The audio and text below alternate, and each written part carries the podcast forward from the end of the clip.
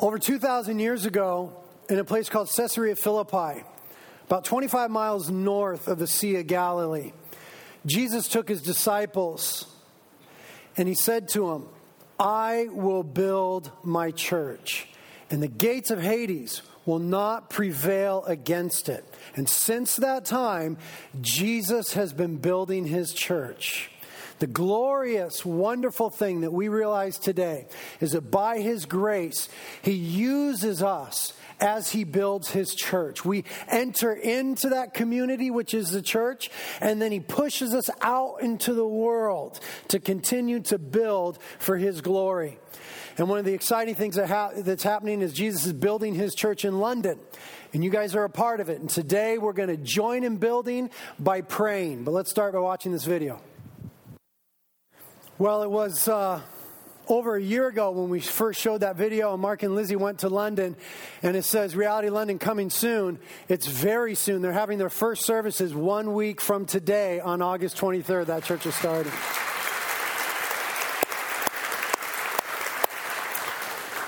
We're incredibly privileged to be partnered with Jesus in this. He allows us by grace and for his glory to be a part of it. As reality, it's our first international church plant.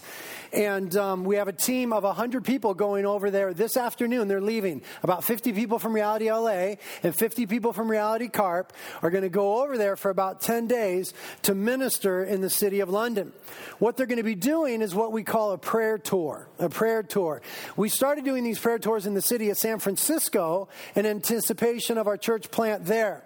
What we do is we take a group of people that are mighty in prayer, willing in prayer, on mission with Jesus, and we take them to the city and we map out the city, various different areas and strategic spots, and we send them in little subgroups to those areas to pray. And then we rotate them throughout the week, throughout the city. So they get to see kind of the whole city. They get to pray in the different areas. They're praying in affluent areas. They're praying in impoverished areas. They're praying in the business, district, all over. And then what we do is we gather in the evenings in various different churches throughout the city, and we have teachings. We talk about God's heart for the city what the city means biblically and historically speaking, what the city means with regards to the future and the kingdom of God, what God has done historically and redemptively in cities. We talk about that. We talk about uh, what Christ is currently doing in cities in our culture. We talk about what it means that Jesus will build the church, what it means to be the church on mission in urban areas for Christ's glory.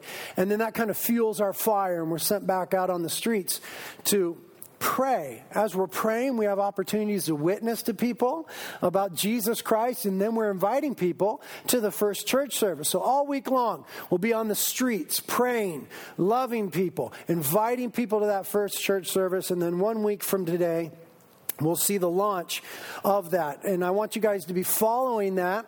You can go to our website, realitycarp.com, and through there you can link to Reality London's website. And then also there'll be a prayer tour blog. So we'll be blogging as we're praying through the city and updating with photos and insights, so on and so forth. So you could follow us and join with us in prayer as we're doing so. But today, we're going to join in by praying. You've come to church today and you're going to pray at church today. And, and here's what's weird about us, isn't it? And this is really weird. In fact, it's so wrong about us that sometimes when we come to church and we find out we're going to actually pray in church, we're like, oh, okay, yeah, praise the Lord. But there, there's something in some of us, isn't there, that's kind of like, wow, do I have to touch the person next to me? I mean, what, what does this mean? This is, this is going to be uncomfortable. We're like that. At least I'm like that. Not all of you. You guys are far more spiritual than me, but I'm like that oftentimes. I'm like, can't we just hear the sermon and not really engage and not touch the person next to us and then leave? No, we're going to pray today. We're going to labor. We're going to go to work today. Some of you are non Christians, and we're so glad you're here and you're visiting. And you're visiting because you're wondering, what's this church thing all about? What's this Jesus thing all about? And today's going to be really uncomfortable for you. You were already uncomfortable when you came in. It's just the way it is. You know, when you visit a church, you're uncomfortable. I understand that. Um, but this is going to be really uncomfortable for you. But I want to remind you, visitors and you seekers, that you came here because you are interested in spiritual things. That's why you came. And you realize that there's a, a spiritual hunger in you, and there's a spiritual dynamic that you feel like is not quite right in your life. That's why you've come here today. And so, what's going to happen here today is incredibly spiritual. So, don't be, you know, overly uncomfortable or bummed out. Just trip out. It's a real spiritual thing that's going to happen here today as we talk to Jesus, commune with Jesus, and see things, realities, culture, city, people, places change through prayer. So there's nothing more spiritual that the church can do than pray. So you've actually come on the right day. Just watch and participate and trip out. Now, here's what we believe about prayer. We believe that prayer changes things. Amen? That's what we believe. Listen, you cannot read the Bible and go away not believing that prayer changes things. You simply cannot because what we see is that anytime prayer is exemplified in Scripture or anytime prayer is spoken of, it's in the context of things changing. Prayer changes things, not prayer in and of itself but because we pray to a God who listens, who is present, and who is powerful, who is able to change things. And in his sovereignty, in his mystery, and in his kindness, he's chosen to respond to our prayers. And so, what we see in Scripture is that prayer really does change things. I mean, in Exodus chapter 32, the nation of Israel is in trouble because Moses was up on Mount Sinai. The nation of Israel made for themselves this golden calf and started to worship it and say, Behold, our God that brought us up out of Egypt. Just the dumbest thing in the world. And God says to Mo, Mo, get down the mountain because your people, I'm going to kill them. And God would have been totally justified and righteous in his indignation and in his wrath. But Moses, just one man, said, Lord, I ask that you would have mercy on him. And God said, Okay. And God had mercy on him. And that day, a whole nation was spared because one man asked for mercy. You see, God is a righteous God. He is a righteous judge and he does have wrath, but he is more merciful than I think we even dare to imagine. And sometimes we just need to ask for mercy on behalf of others. Contrast Exodus 32 and that vignette with Ezekiel 22, where once again Israel is in trouble. God is going to judge them, but he's willing to extend mercy. And so he says, I looked to and fro for a man who would stand in the gap and plead the cause. He was looking for one man who cared about others enough to pray to him and ask him to have mercy on them. And a man wasn't found. And so God, in his righteousness, judged them that day. Prayer changes things. In his sovereignty and his mystery and his kindness, God has chosen to respond to our prayers, and they change people, places, nations, cities, and situations. Now, here's what we do with that. Because we discover in Scripture that prayer changes things, we discover then that we have a responsibility as God's people to pray. Okay, I want to press that upon you. We have a responsibility then as God's people to pray. If you are walking down the streets of London, and you heard a young lady screaming from the back of a dark alley. The moment you were alerted to the fact that she was in trouble and that you could do something about it because of your proximity to the problem, you would now have a responsibility. And you would be incredibly morally bankrupt and a coward if you ignored the yells of the young lady and you kept walking. We cannot be morally bankrupt or cowardice Christians. We've got to hear the cries of the people in the city of London and respond by praying because we can do something in prayer. Because it changes things, we have a moral responsibility to pray. But beyond just a responsibility component, we have the privilege to pray.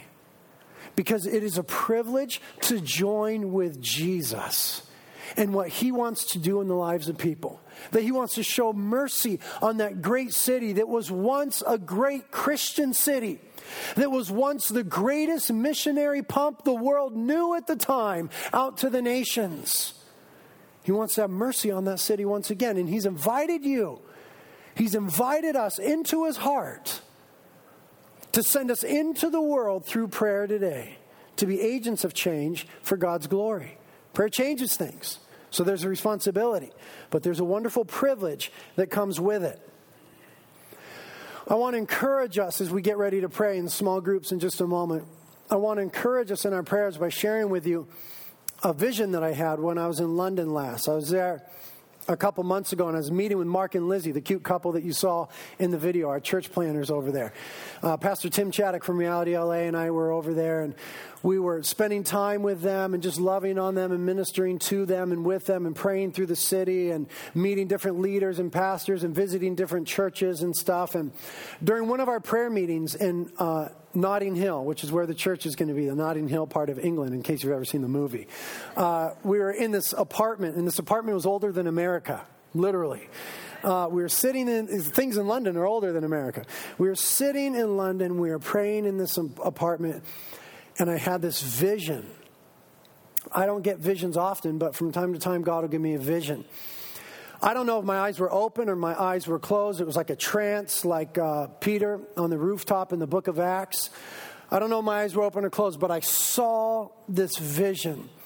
And what I saw was this river and, and I, God gave me the perspective from being in the river. I, I wasn't part of the picture, I was an observer. I wasn't wet or getting wet, but I had the perspective as though I were submerged in this river. And this river was just rushing in this direction toward me and past me. And, and you could tell that it was a powerful river because of the turbulence of the water and the bubbles and, and the way that the current was happening. And it was as broad as, as I could see, and it was as deep as I could see. And it was swift and powerful and moving right past me in this direction. And as I was watching this, I, I saw the bed of the river form. And it formed with these, these bright little silver colored things that look like cobblestones, kind of like the streets in London. These cobblestones like this that were all nicely fitted together, but they looked like little shields. But they were strong and they were orderly and they were fit together perfectly and they formed the bed of this river. And the water was rushing past over these things. And I was just seeing this. I couldn't see anything else. I don't know if I was awake or I, I don't know. I just saw this thing. And as I was watching, I saw in the distance this black shadow start to come down the river. And I, I couldn't tell if it was a really fat sort of eel or a really long fish thing. But it was dark and it was menacing, and I knew instantly by the Spirit of God that it represented evil, real evil.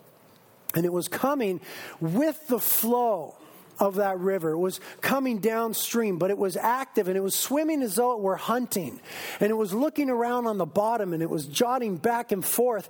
And what began to happen was as the river moved, there were these little openings in those cobblestone shield like things on the riverbed. The, these little openings would open up and one would get displaced and there'd be this little crack. And this fish thing would immediately go to that opening and start to burrow its way down in there. And I knew by the Spirit of God that what that fish thing wanted to do was plant its eggs in that opening. Because I'm a fisherman, I know that fish do that in a river. They'll look for a little sandy break, and that's where they'll, they'll plant their eggs. And I knew that this, this evil wanted to plant its eggs, its work down in these cracks. And I, I saw this, and it alarmed my spirit. And I asked the Lord, Lord, what, what is this? What, what, what's going on? And he told me that the river was his river moving afresh through the city of London. That it was the river of God and it was the power of God and it was the presence of God and that it was beginning to move in that city once again. And that it was unstoppable. It was going. It was moving ahead. And he, he told me that the, the cobblestones on the bottom that formed the bedrock were the prayers of the saints. That they were prayer shields they were prayers that had been offered up for maybe hundreds of years and around the world and currently at this moment. And the river of God was flowing afresh in that city over the prayers of the saints. And, and that the gaps that were opening up were, were areas where the saints were, were just neglecting prayer. Where, where they were just letting prayer go, and, and the enemy was looking for a foothold there. He was caught up in the flow of God. He was being routed, but he was being active still. And he was looking for those breaches in the walls, those breaks, so to speak. And he was wanting to get in there and do his work. And the Lord took me immediately by memory to uh, Nehemiah chapter 4, verses 7 through 9, where Nehemiah is rebuilding the walls of, the Jeru- of Jerusalem with others after having been exiled. And there's some enemies coming against the work. And it says, Now when Sanballat, Tobiah, the Arabs, the Ammonites, and the Ashdodites heard that the repair of the walls of Jerusalem went on, and that the breaches began to be closed, the breaches began to be closed, they were very angry. Okay, that's the enemy. All of them conspired together and came to fight against Jerusalem and to cause a disturbance in it. Look at, but we prayed to our God and because of them, we set up a guard against them day and night. There was a work of God that was happening. There was a rebuilding. There was a fresh thing happening. And the enemy was so upset he was coming against it. And what did the people of God do? But we prayed to our God and set up a guard. And God is calling us to set up a guard through prayer. He's on the move, he's on the mission, he's accomplishing it, but he's calling us into partnership and to set up a guard in prayer today. So that's what we're going to do as a church, believing that prayer changes things. We have the responsibility and the privilege to do so. We're going to pray in three basic ways. First, for the city, people, and churches of London. That'll be the first way. And then we're going to pray for our prayer tour team that's going over there, the hundred or so that'll be on the ground doing ministry. And then we're going to pray lastly for Reality London. So I'll kind of spur us on for each one. The first one is this as I said, the city, the people, and the churches of London.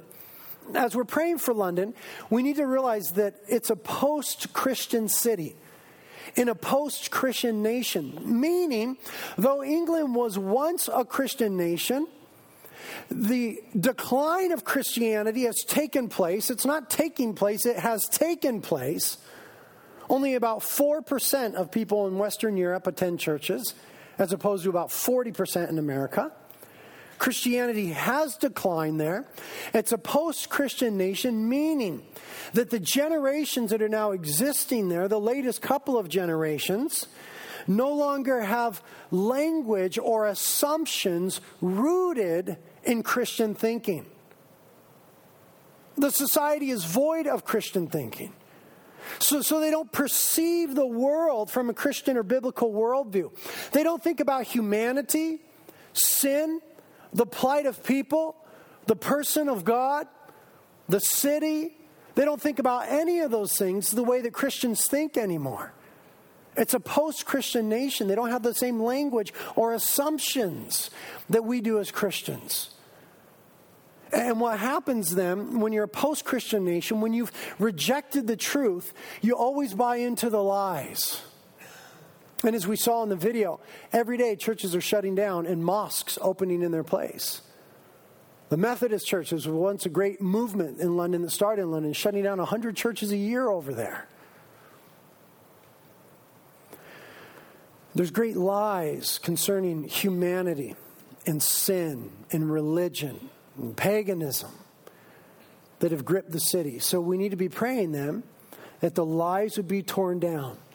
2 Corinthians chapter 10 says we've been given weapons that are divinely powerful. Literally, they have power with God for the tearing down of strongholds.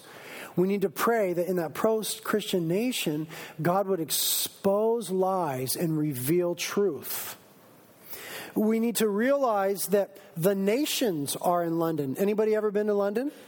I'm leaving again in a couple days, and what I know when I go there is that I'm going to see every nation in the world. Isn't that true? It's freaky. Every nation in the world is there. What's cool is God cares about the nations. He's a missionary God who's concerned about the nations. And so, as we go to plant this church, we're really planting among the nations. And what we're seeing as there's this post Christian mindset, and as the nations are gathered there across cultural bounds, we're seeing a hunger for truth in the youth. The youth seem hungry in the city of London. The older generations, um, I don't know. But, but the youth are hungry for spiritual truth. I think anytime you, you, you have a society that's void of Christian truth, there's going to be a vacuum that creates hunger. And we're seeing that hunger, so we need to pray that those fires would be stoked. Then we need to pray that the churches there would be renewed. I've had the privilege of visiting several churches in London. And generally speaking, the church in London is not in a good state. We need to pray for renewal there. We need to pray for the ministers who are discouraged, heartbroken, many of them, given up on the gospel in the city and God's heart for the city. We don't believe that God has given up on the city. We need to pray that God's people would be revived, that the churches would be revived. And then we need to pray for new churches to be planted. What we want is saturation church planting in all the urban areas that God has called us to. So we want saturation church planting, that God raise up hundreds of brand new works.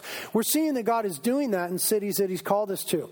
I've shared with you before that in San Francisco, where we're working on a church plant, we know of 15 other church plants happening at the same time right now in that little city.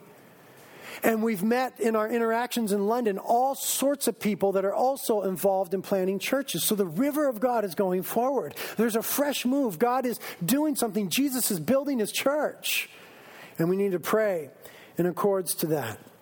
What really needs to happen is the re evangelization of England. It was once evangelized, it's post Christian now, the re evangelization.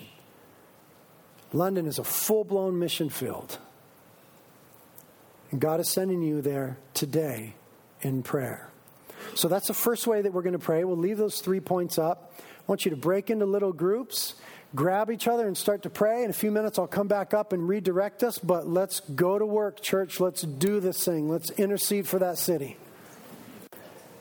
I hate to interrupt.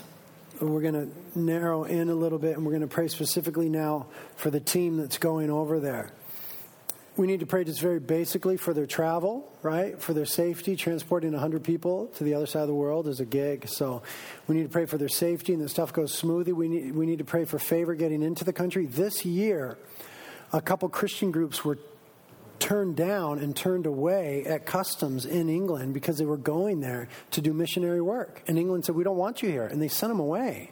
It's in England. So we need to pray for favor that our team would get there. And as they're traveling through the city and cabs and trains and subways and walking the streets and all that stuff, that they be safe and covered by the Lord. We need to pray for unity for the team. Uh, I've been around the world on trips. I know the first thing the enemy does is attack the unity of the team and get people all persnickety about their little dramas and, you know, so and so snores too loud and so and so talks too much and blah, blah, blah. And it could really derail what the Lord wants to do. So we need to pray that the team will be selfless and unified in the Spirit, according to the prayer of Christ in John 17. We need to pray for spiritual insight. We need to ask the Lord that He would give them insight into the spiritual realm and what's going on. Is there in different parts of the cities that the lord would expose the strongholds that are there? Whatever they might be. What, what, what's the root of the spiritual problem? Let's ask jesus to show it to them so that they can pray strategically. We want them praying with insight on sight Okay, so, so, what's the what's the root of the What's a spiritual issue here? And then that the Lord would give strategic prayers for that. So we need to be praying for insight and wisdom, discernment and knowledge in the spiritual realm. And then we need to be praying that they would have power in prayer, authority. When Jesus sent his disciples out in Mark chapter six, he gave them authority to preach the good news. He gave them authority over sickness, authority over demons and we need to pray that our team would have that same authority in the name and the person and the power of Jesus Christ, and that our team would know how to wield it in the spiritual realm over there. That's what prayer does. It's powerful in the spiritual realm. And we're given authority to act as ambassadors on behalf of Jesus. So pray that the team would know how to walk in that authority, wield that authority, pray in that authority over in that city, okay? So intercede for our team. They're going to the front lines. They desperately need your prayers. Let's do that. Okay, we're going to just narrow in one last time here and pray specifically now for Reality London, for the church plant starting there. We've got two couples that I want you to be praying for. Mark and Lizzie, that cute couple you saw in the video, they're over there and have been there for about a year, just living and praying and just um, connecting with what God wants to do in London. So I want you to be praying for them. And then the Simus family, which uh, is a family that moved there from Reality Stockton to be worship leaders in the church. They've been there now for a couple months. So I want us to be praying for these couples. One of the things that goes on in London is there's a, a palpable oppression in that city. I've been there, I've experienced it myself. It's a spiritual thing. I have a lot of friends that are ministering in that city, and without exception, they all get depressed. There's, there's a spiritual oppression and, a wicked weightiness that is there. And it sets in and it's hard to avoid. And, without exception, all of my friends ministering in London get depressed. And they need to leave from time to time and to get ministered to and prayed to, for and so on and so forth. So I want us to be praying for that issue that they would have the joy of the Lord, the peace of the Lord, the strength of the Lord, the covering of the Lord, that they wouldn't give in to the oppression and the depression that is in that city and that comes against ministers in that city. I want us to be praying for their marriages.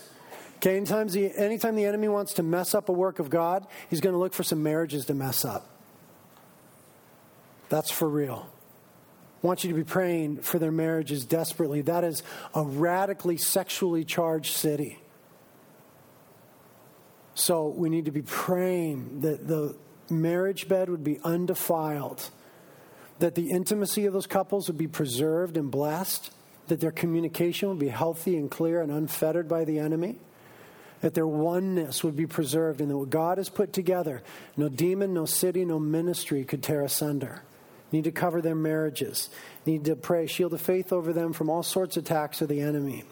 Need to pray that Reality London would be a church that's faithful to Jesus. That's what we're looking for. That Reality London would be faithful to Jesus. Need to pray for provision. It's an incredibly expensive city to live in, to do ministry in. We've rented a theater over there. It's a really cool little theater in Notting Hill. It's beautiful. You can go online at the London website and check it out. Uh, seats 185 people. Right now, the church consists of four people. So we're stepping out in faith on that one but we need provision to continue to be able to do that. You guys, as a church, are committed to $25,000 a year going directly to London. You've been doing that for the last year. You're going to continue to do that. You're investing $25,000 a year, but that's the minimum. We hope to invest tens of thousands of dollars more. But we need to pray for that provision, okay? And then finally, we just need to pray for that first church service, that it would be everything Jesus wants it to be, nothing more, nothing less and that Jesus would have everybody that he wants there. Amen? Okay, let's pray these things.